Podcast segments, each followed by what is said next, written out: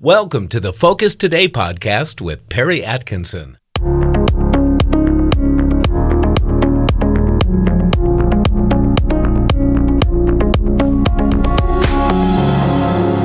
Well, welcome back and continued All Eyes on Israel.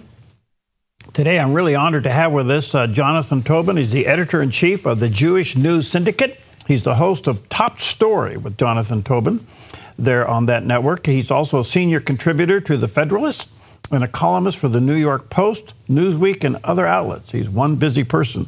By the way, his website is JNS, which stands for Jewish News Syndicate.org. JNS org. Jonathan, good to see you. How are you today? Good morning. Thanks for having me on, Perry. You bet. Where are we Skyping you in from? Where are you? Uh, just outside of Philadelphia. Good. Thanks for your time. So, what do you think, uh, from your perspective, what's going on in Israel? Well, obviously, uh, everybody's uh, basically uh, on tiptoe just at this moment, waiting for the next stage in this war. Um, Israel's uh, ground forces are um, mobilizing are mobilized they are amassed next to gaza the question is when do they get the order to go in to take out hamas and um, you know the, the whole byplay right now is between the united states and israel and the debate within america and how that's going to influence uh, what israel does or whether it will um, the main thing we have to realize and can't say enough is that an effort to take out Hamas. This is a moral war. And as much as all deaths are to be regretted, and there's, you know, increasingly, if you look at the corporate mainstream press, the New York Times, the Washington Post, all of the story is about, you know, Palestinian victims, Palestinian suffering. We've already forgotten the um, Israeli 9 11 from last week, in which uh, where 1,300 people were slaughtered. Just unbelievable atrocities. It doesn't even bear thinking about, let alone discussing. And um, you know they're being forgotten. There are maybe more, you know, more than 150 hostages that are being held inside Gaza by these terrorists. And um, what we can't say enough is that Israel has not only a right but a duty to take them out, and that as Americans we should be cheering for that, not trying to put the brakes on them out of some misplaced concern for the Palestinians because Hamas, their goal is to destroy Israel, to kill as many Jews, and frankly, kill Americans. They are not a path to peace. The idea that leaving them in place or replacing them with other terrorists is the path to peace is nuts. It's insane. And that's ha- you know that has to be what we are saying right now, and that's what ha- the Biden administration needs to be hearing. All right, there's a lot there. Let me unpack this quickly because we were afraid that the narrative would be changing within days of the war. However, the whole world saw Hamas attack Israel. This could be different this time. We're starting to see some people turn. They had a demonstration in LA over the weekend in favor of Israel. Even the New York mayor has said Israel has a right to defend itself. But we don't know where the Biden administration really stands. They're saying, yeah, we have their back but that's it. We don't hear anything else. Uh, what is your take on that? Listen, uh, the, the, president's statements, and I'm not a fan of, of uh, the president or this administration, their policies help make the, these atrocities possible with their appeasement of Iran, their attempt to uh, you know, involve the Palestinians in negotiations between Israel and the Saudis.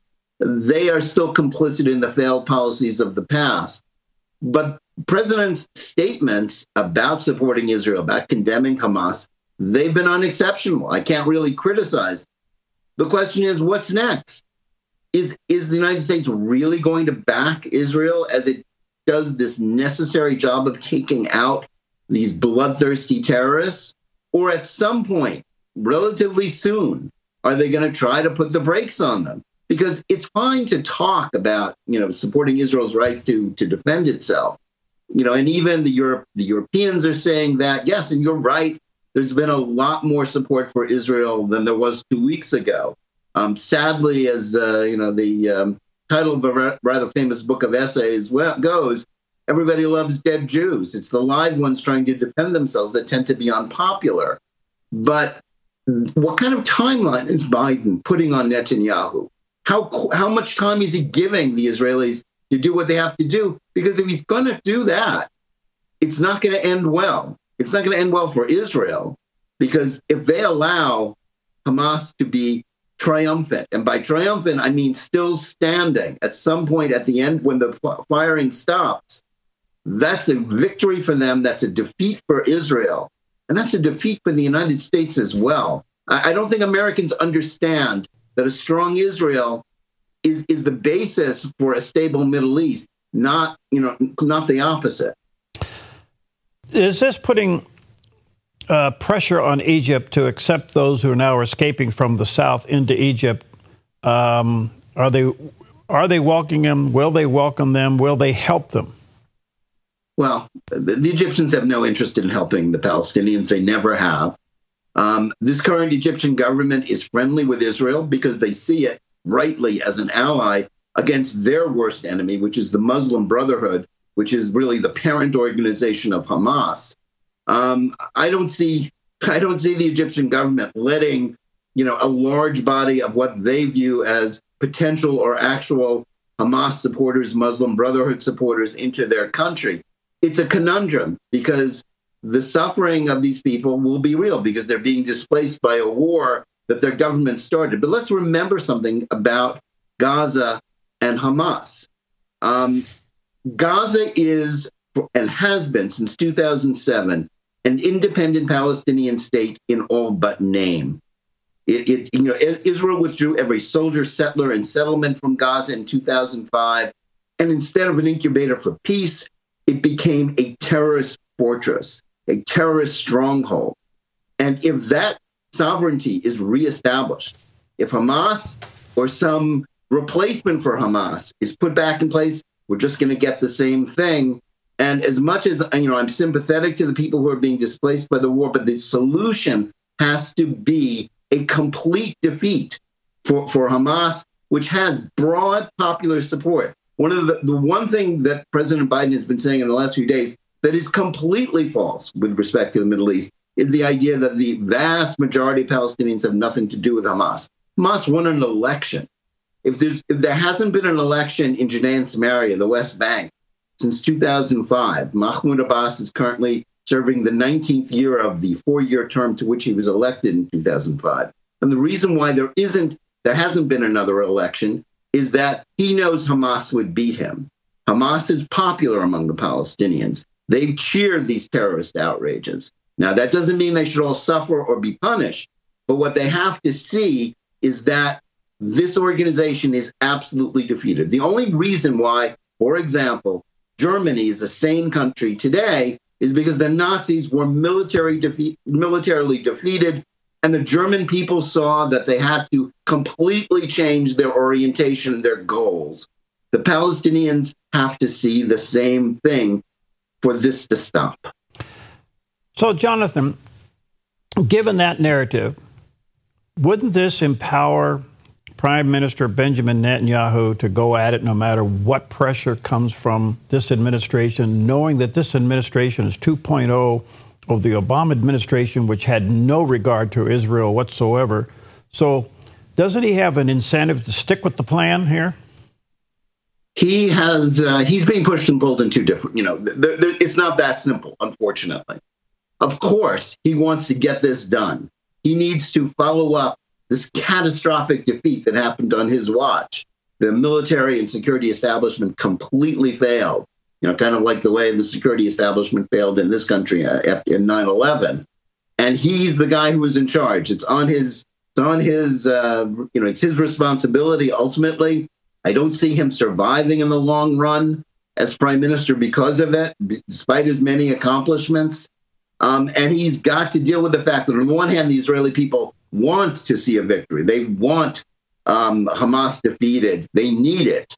On the other hand, the pol- you know the political forces within Israel are all pushing against him. The opposition, his new partners in, in his unity government, and if the Americans come down hard at him on some at some point and say stop, there are going to be a lot of people in Jerusalem who are going to use that as an opportunity to undermine Netanyahu. His political position within Israel is very, very weak at this moment. Mm. His mandate is to, to, for victory is strong, but his political position is is shaky, and you know that's just a fact of life at the moment, and that's a problem for Israel. And frankly, it's a problem for the United States. Biden should be propping Netanyahu up at this moment, not threatening him or or putting himself in a position where he may well threaten him soon. Gosh, I want to get you back. I only have one segment. I'll get you back, but let me ask you this question, Jonathan. Um, it's obvious uh, Iran's behind us, even though the administration said there's no indication of that. But this is now getting serious, and Iran over the weekend has even threatened the United States. Will this, in the long run, provoke some kind of retaliation against Iran? Well, you know that's that's another really complicated equation. This administration is dedicated to the appeasement of Iran, even as their appeasement policies have failed and blown up in their faces. It's very hard to see this administration doing that. Now, it's true. You know, we now have two carrier task forces in the Eastern Mediterranean, which you know is widely believed to be sending a message to Iran and basically to its terrorist auxiliary in Lebanon, Hezbollah, not to start another, you know, a second front against Israel. And that certainly would be helpful. It's hard to imagine uh, the United States uh, threatening Iran directly beyond that.